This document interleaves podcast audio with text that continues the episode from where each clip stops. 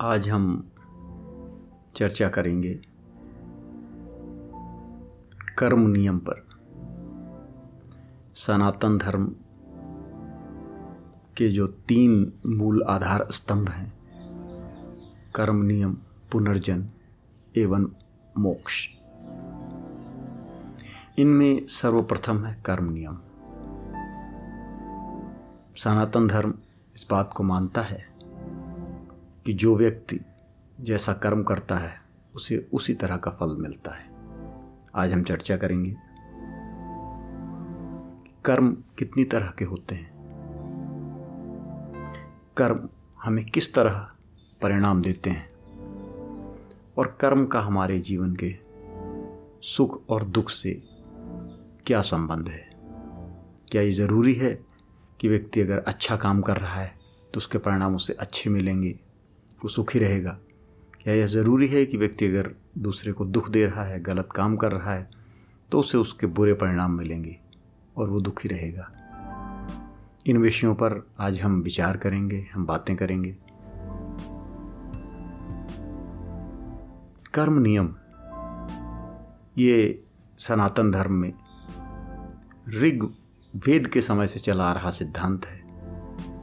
ऋग्वेद में ऋषियों ने, मंत्र दृष्टा ऋषियों ने ये विचार किया, ये देखा, मंत्रों को देखा और ये पाया कि किसी भी व्यक्ति के जीवन में अकृताभ्युपगम और कृत हानि नहीं हो सकती।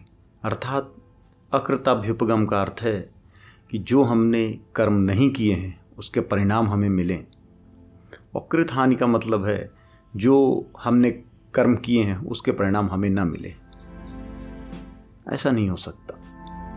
जैसे कि हमने किसी बैंक में पैसा नहीं जमा किया, हम वहाँ से जाकर पैसा नहीं निकाल सकते।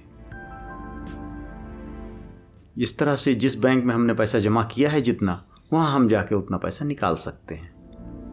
यही ऋग्वेद कहता है कि जो कर्म आपने किए हैं उसके परिणाम आपको प्राप्त होंगे। तो ये कर्म के परिणाम किस तरह प्राप्त होते हैं, कर्म में ऐसी कौन सी शक्ति होती है जो कि हमें परिणाम देती है, कौन सा कर्म कितने समय में परिणाम देता है, इन सब बातों की चर्चा बड़े विस्तृत रूप से शास्त्रों में हुई है। मुख्यतः हम अपने जीवन में तीन तरह के कर्म देखते हैं। दो कर्म जिनमें मुख्य होते हैं, हर व्यक्ति दो तरह के कर्म करता है जिनको हम अच्छे कर्म और बुरे कर्म में विभाजित कर सकते हैं। अब प्रश्न है कि अच्छा कर्म किसे कहा जाए, तो सामान्य भाव में जिस कर्म से किसी की भलाई हो जाए, किसी का परोपकार हो जाए, किसी को सुख की प्राप्ति हो जाए, किसी के उद्देश्य की सिद्धि हो जाए, हम उसे अच्छा कर्म कह देते हैं। और जिससे किसी की बुराई हो जाए, किसी को दुख मिल जाए, किसी को संताप मिल जाए, किसी के काम रुक जाएं, ऐसे कर्म को हम बुरा कर्म कह देते हैं। लेकिन वास्तव में क्या यही अच्छे कर्म और बुरे कर्म हैं? जिस भावना से, जिस विचार से प्रेरित होकर कर्म किया गया है, उनका कोई मूल्य नहीं? क्या परिणाम ही सब कुछ है? ये बड़ा महत्वपूर्ण प्रश्न है। हम एक घटना से ये समझने का प्रयास करते हैं कि वस्तुतः कर्म में किस बात का मूल्य है। वो किसी को खुशी देता है, इस बात का मूल्य है, या इस बात का मूल्य है कि वह किसी को खुशी देने के लिए किया गया है, भले वह उसको खुशी ना दे पाए। जिस मनोरथ से, जिस इच्छा से कर्म किया गया है, उसका मूल्य अधिक है, या जो वो परिणाम उत्पन्न कर रहा है उसका मूल्य अधिक है? मान लीजिए एक व्यक्ति एक भिखारी को देखता है और उसकी तरफ उसकी आँख को निशाना बनाकर उसकी आँख फोड़ने के लिए, शैतान व्यक्ति है, शैतानी सूझती है और ये सोचते हैं यार ये बहुत बदमाश, इसको थोड़ा सा आँख फोड़ी जाए, इसकी आँख में मारते हैं। 5 रुपए का सिक्का निकालता है और भिखारी की ओर फेंकता है वो, लेकिन उसका निशाना चूक जाता है। भिखारी उस सिक्के को उठाता है, वो खुश हो जाता है और जाकर कुछ खाना खा लेता है। दूसरी ओर एक सदाचारी व्यक्ति भिखारी की दशा से दुखी हो जाता है और वो अपने जेब से एक सिक्का निकालता है और भिखारी को देने के लिए उसकी ओर फेंकता है। गलती से वो उस सिक्का भिखारी की आंख में लग जाता है और भिखारी की आंख फूट जाती है। दो कर्म है। एक कर्म का परिणाम ये हुआ कि व्यक्ति ने खाना खा लिया, दूसरे कर्म का परिणाम ये हुआ कि व्यक्ति की आंख फूट गई। अब किस कर्म को उत्तम कर्म कहा जाए और किस कर्म को अधम कर्म कहा जाए, किसे शुभ कहा जाए, किसे अशुभ कहा जाए, किसे अच्छा कहा जाए, किसे बुरा कहा जाए। बाहर से देखने पर तो जिस कर्म ने अच्छा परिणाम उत्पन्न किया उसे अच्छा कहा जाएगा और जिस कर्म ने बुरा परिणाम उत्पन्न किया उसे बुरा कहा जाएगा, क्योंकि जो बाहर का दर्शक है उसे व्यक्ति के इरादों का पता नहीं है, उसके विचारों का पता नहीं है। लेकिन अगर हमें उसके विचारों का, उसके इंटेंशंस का पता हो तो हम निश्चित रूप से कहेंगे कि जिस व्यक्ति ने आँख फोड़ने के लिए सिक्का फेंका था, भले ही किसी ने उससे भोजन कर लिया, दवा ले लिया, कुछ भी काम कर लिया, लेकिन उसका इरादा भिखारी की आँख फोड़ने का था। वह कर्म अनुचित कर्म है, वह कर्म बुरा है, वह कर्म अशुभ है। और कोई दया भाव से प्रेरित होकर व्यक्ति की सहायता करने के लिए उसने भिखारी को सिक्का दिया और उस सिक्के से भले ही भिखारी की आँख फूट गई, लेकिन वह अशुभ कर्म नहीं है। और जिस व्यक्ति ने करुणापूर्ण हृदय से प्रेरित होकर एक कार्य किया है, उस कार्य का उसे दुष्परिणाम नहीं मिलेगा, उसे शुभ परिणाम मिलेगा। तात्पर्य हुआ कि हम जिस विचार से, जिस भावना से प्रेरित होकर कर्म करते हैं, वह विचार, वह भावना ही उस कर्म को अच्छा या बुरा कर्म बनाती है। जो अच्छा कर्म है वह हमें अच्छे परिणाम देता है, शुभ परिणाम देता है। जो बुरा कर्म है वह हमें बुरे और अशुभ परिणाम देता है। हम इस संसार में देखते हैं बहुत सारे लोग दुखी हैं, बहुत सारे लोग कष्ट पा रहे हैं, उनका जीवन अभावों से ग्रस्त है, जबकि दूसरी ओर बहुत सारे ऐसे लोग हैं जो सर्व सुविधा संपन्न हैं। हमें देखने में ऐसा प्रतीत होता है कि जो दुखी व्यक्ति है, अभावों से ग्रस्त है, उसके पास बहुत कर्म करने का स्कोप नहीं है, कर्म नहीं कर पा रहा है बेचारा, चाहे भी तो अच्छे कर्म नहीं कर सकता, क्योंकि गरीबी में फंसा हुआ है, दान नहीं कर सकता, पुण्य नहीं कर सकता। जो अमीर व्यक्ति है वो ना तो दान करता है ना पुण्य करता है, फिर भी अमीर है। यहाँ पर हमें दो बातें विचारणीय है। पहली बात कि धन होना और सुख होने में अंतर है। आवश्यक नहीं है कि जो व्यक्ति धनी है वह सुखी ही हो और जो व्यक्ति निर्धन है वह दुखी हो। दूसरी बात कि हमारे जो कर्म हैं वो केवल जो परिणाम हमें दे रहे हैं वो केवल इस जन्म का ही नहीं है, वो हमारे पिछले जन्म के भी कई सारे कर्म होते हैं जिनका परिणाम हमें इस जन्म में मिल रहा होता है। तो किसी व्यक्ति को देखकर यह समझ लेना कि यह सत्कर्मी होकर भी दुखी है तो इसने कोई गलत काम नहीं किया है, या यह दुष्कर्मी होकर भी धनवान दिख रहा है तो इसने कोई सत्कर्म नहीं किया होगा कभी, ये गलत है।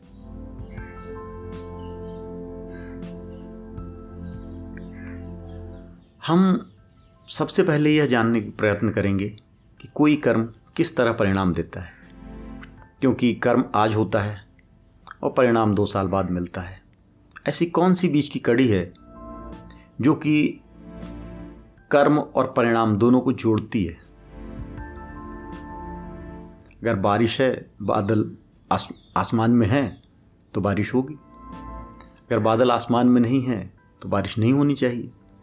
तो कर्म और परिणाम, रीज़न और इफेक्ट, इनके बीच में कोई ना कोई रिलेशन होना चाहिए, तभी हम कह सकते हैं कि कर्म परिणाम देते हैं।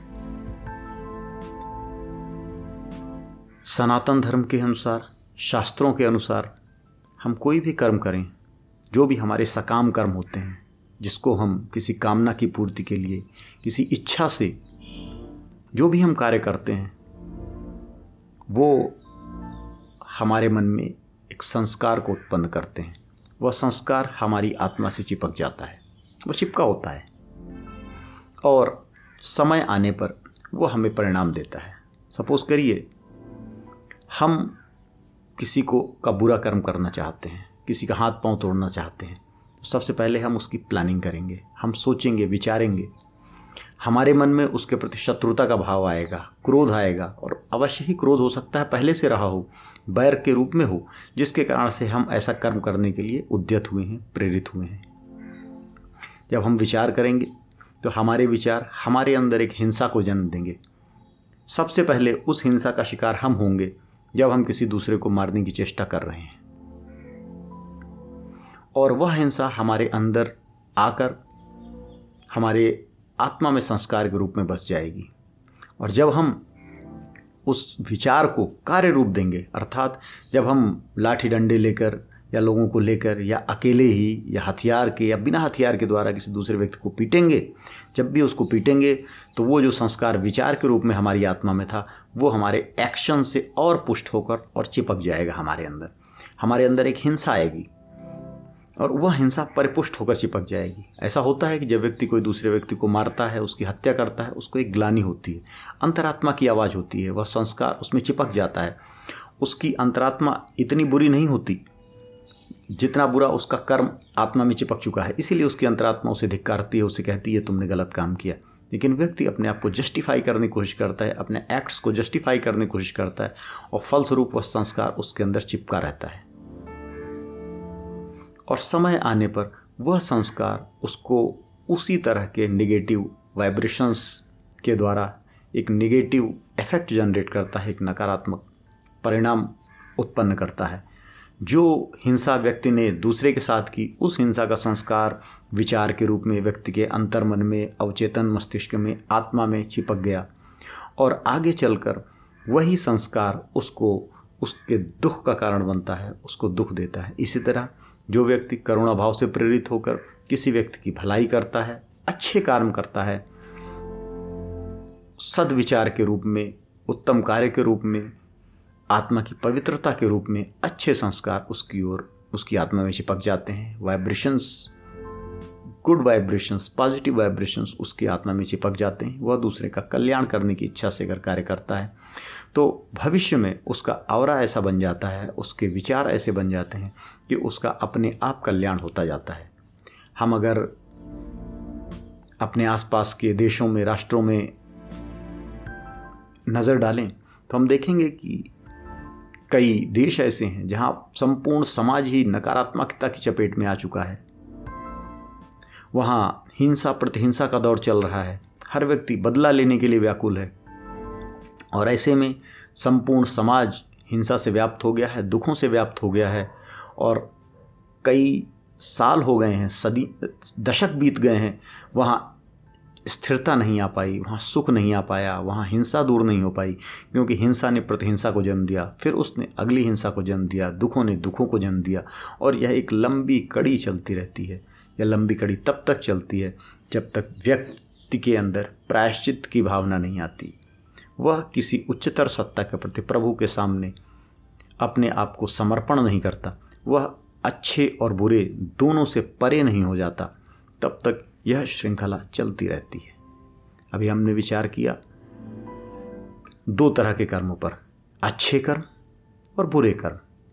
अच्छे कर्म का हमने देखा कि अच्छे परिणाम होते हैं, अच्छे कर्म संस्कारों के रूप में हमारी अंतरात्मा से चिपक जाते हैं और वो समय आने पर परिणाम देते हैं। इसी तरह बुरे कर्म संस्कारों के रूप में हमारी अंतरात्मा में चिपक जाते हैं और वो समय आने पर अपना परिणाम दिखाते हैं। इन दो कर्मों के अलावा तीसरा ऐसा कौन सा कर्म है जो कि परिणाम नहीं देता, जिसकी बात भगवान कृष्ण ने भगवद गीता में कही है। जिस कर्म का योगी लोग अनुगमन करते हैं, तपस्वी अनुगमन करते हैं, जिस कर्म का अनुगमन करने से सिद्धि मिलती है, जिस कर्म का अनुगमन करने से व्यक्ति समस्त संसार में प्रतिष्ठा पाता है। जिस कर्म का अनुगमन करने से व्यक्ति खेलों में, विद्या के क्षेत्र में, भौतिक क्षेत्र में, विज्ञान के क्षेत्र में ऊंचाई पर पहुंच जाता है। ऐसा कौन सा कर्म है जो आदर्श है? भगवान कृष्ण कहते हैं कि ऐसा कर्म वह है जो अनासक्त भाव से किया गया हो, जो कर्म फल की चेष्टा को रखकर ना किया गया हो, जिसके पीछे कोई कामना न हो, जिसके पीछे कोई इच्छा न हो। हम कर्म करते हैं क्योंकि हमें कर्म करना है, जिसके फल को हमने भगवान के ऊपर समर्पित कर दिया है कि फल मिले ना मिले, सिद्धि मिले ना मिले, हमें कर्म करना है। और कर्म इसलिए करना है क्योंकि हमारा उत्तरदायित्व है। यह प्रभु का आदेश मानकर हम उस कर्म को करते हैं, हम अपना उत्तरदायित्व मानकर उस कर्म को करते हैं। वह कर्म न तो किसी का अच्छा करने की इच्छा से प्रेरित होता है, न किसी का शुभ करने की इच्छा से प्रेरित होता है, न किसी का बुरा करने की इच्छा से प्रेरित होता है। उस कर्म के बदले हम कुछ भी नहीं चाहते। सामान्यतः हम जो भी कर्म करते हैं उसके बदले हम कुछ चाहते हैं। अगर हम पढ़ाई कर रहे होते हैं तो हम टॉप करना चाहते हैं, अगर हम खेल रहे होते हैं तो हम प्रथम स्थान आना चाहते हैं, अगर हम बिजनेस कर रहे होते हैं तो हम पैसे कमाना चाहते हैं। कोई भी काम हम करते हैं उसके पीछे हमारा कुछ न कुछ उद्देश्य होता है। लेकिन जो निष्काम कर्म होता है, अनासक्त भाव से कर्म किया गया होता है, उसके पीछे कोई उद्देश्य नहीं होता, उसके पीछे कोई लक्ष्य नहीं होता, वह केवल कर्म होता है। क्योंकि ऐसे कर्म को करने वाला व्यक्ति उस कर्म को करने में इतना तन्मय हो जाता है कि वह परिणामों की चिंता ही नहीं करता, वह परिणामों के बारे में सोचता ही नहीं, वह केवल कर्म करता है और कर्म में ही डूब जाता है और सारे परिणाम भगवान को समर्पित कर देता है। ऐसा ही कर्म निष्काम कर्म है, यही कर्म वांछनीय है, यही कर्म इप्सित है, यही कर्म लक्ष्य है।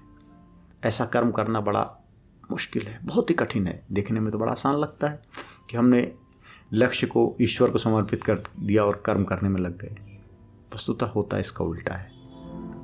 हम कर्म ही वही करते हैं जो हमारे उद्देश्यों की प्राप्ति करे। हम जीवन में उद्देश्य पहले ही ढूंढ लेते हैं और उद्देश्य ढूंढने का काम हमारी वासनाएं करती हैं, हमारी इच्छाएं करती हैं।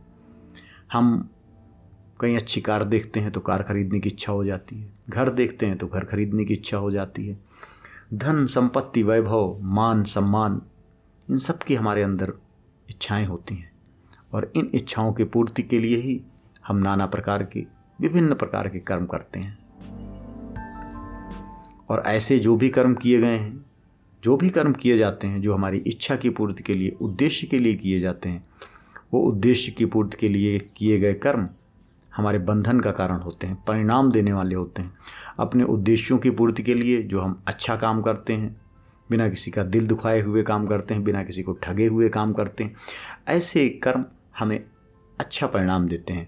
और अपने उद्देश्यों की प्राप्ति के लिए अगर हम छल प्रपंच का सहारा लेते हैं, किसी के दिल दुखाते हैं, किसी के खिलाफ षड्यंत्र करते हैं, तो ऐसे कर्मों के परिणाम हमारे लिए दुख देने वाले होते हैं। लेकिन अगर हम सुख दुख से परे होकर, हानि लाभ से परे होकर, मान और सम्मान अपमान से परे होकर अगर हम केवल अपना कर्म करते हैं, उसके परिणाम की कोई चिंता नहीं करते, सारा परिणाम, सारी नियति, सब कुछ प्रभु के चरणों में समर्पित कर देते हैं, तो ऐसे कर्म हमें मोक्ष प्रदान करते हैं। ऐसे कर्म हमारा आत्मिक उन्नयन करते हैं, हमें नीचे की अवस्था से ऊपर की अवस्था में ले जाते हैं, हमें इंसान से देवत्व प्रदान करते हैं, ईश्वरत्व प्रदान करते हैं। जो भी ईश्वर जिनकी हम प्रार्थना करते हैं, जिनकी हम उपासना करते हैं, वो ऐसे ही लोग हैं जिन्होंने अपने कर्मों को अनासक्त भाव से किया। बुद्ध ने जो काम किया, बुद्ध बनने के बाद उनकी कोई इच्छा नहीं थी, वो कुछ प्राप्त करना नहीं चाहते थे, ना वो नाम चाहते थे, ना ऐश्वर्य चाहते थे, ना धन चाहते थे। बस जो ज्ञान उन्हें मिला था, जो शांति उन्हें मिली थी, जो आनंद उन्हें मिला था, वो लोगों में बांटना चाहते थे। वो इतने स्वार्थी नहीं थे कि उस आनंद को लेकर खुद ही मर जाते, खुद ही अपना देह त्याग करते। वह स्वभाव था, जैसे नदी का स्वभाव है बहना, इस तरह बुद्ध का स्वभाव था, बहे। कोई उद्देश्य नहीं था, बस बहते चले गए। जैसे फूल का स्वभाव है महक देना, बस वो महकते चले गए, लोगों ने उनकी सुगंध ले ली। महावीर थे, राम थे, कृष्ण थे, जो संसार में आए, अपने कार्य किए। भक्त उनके कार्यों को, उनकी लीलाएं कहते हैं, उनका अनुगमन करते हैं। और जो व्यक्ति अपने समस्त कर्मों को, अपने समस्त कर्मों के परिणामों को प्रभु को समर्पित कर देता है, वह व्यक्ति जीवन में जीवन मुक्त की तरह रहता है और मरने के बाद उसका पुनर्जन्म नहीं होता। भगवान शंकराचार्य ने, आदि शंकराचार्य ने सनातन धर्म के सत्य को पुनः प्रतिष्ठित किया। जीवन मुक्तों में, विदेह मुक्तों में आदि शंकराचार्य, कबीरदास, नानक ऐसे बड़े प्रखर मोती हैं जिनका जीवन अपने आप में आदर्श है, जिनका जीवन अनुकरणीय है। ये भगवत स्वरूप हैं, संत हैं,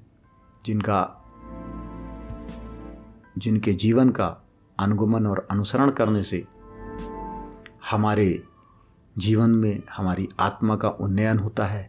हम उच्चतम सत्ता की ओर चल देते हैं और धीरे धीरे चलते चलते हम वहाँ तक पहुँच जाते हैं। हमारे कर्म उसी दिशा में मुड़ने लगते हैं, हमारे कर्मों से उद्देश्य धीरे धीरे अलग हो जाता है। हम अपनी स्वार्थ प्रवृत्तियों से ऊपर उठ जाते हैं, हम परोपकार की प्रवृत्तियों से भी ऊपर उठ जाते हैं। और स्वार्थ और परोपकार, मान और अपमान, अच्छाई और बुराई, शुभ और अशुभ, इन दोनों से परे होकर, इन दोनों से ऊपर उठकर समग्र कर्मों को, उनके परिणामों को प्रभु को समर्पित करके अनासक्त भाव से अपने स्वभाव के अनुसार ही कर्म किए जाना, यही जीवन का लक्ष्य है, यही मानव का लक्ष्य है। और हमें इसी दिशा में अनुगमन करना चाहिए। यही सनातन धर्म का उपदेश है, यही सनातन धर्म का पहला रहस्य है, पहला उपदेश है जिस पर हमें चलना चाहिए। ओम हरिओम तत्सत्।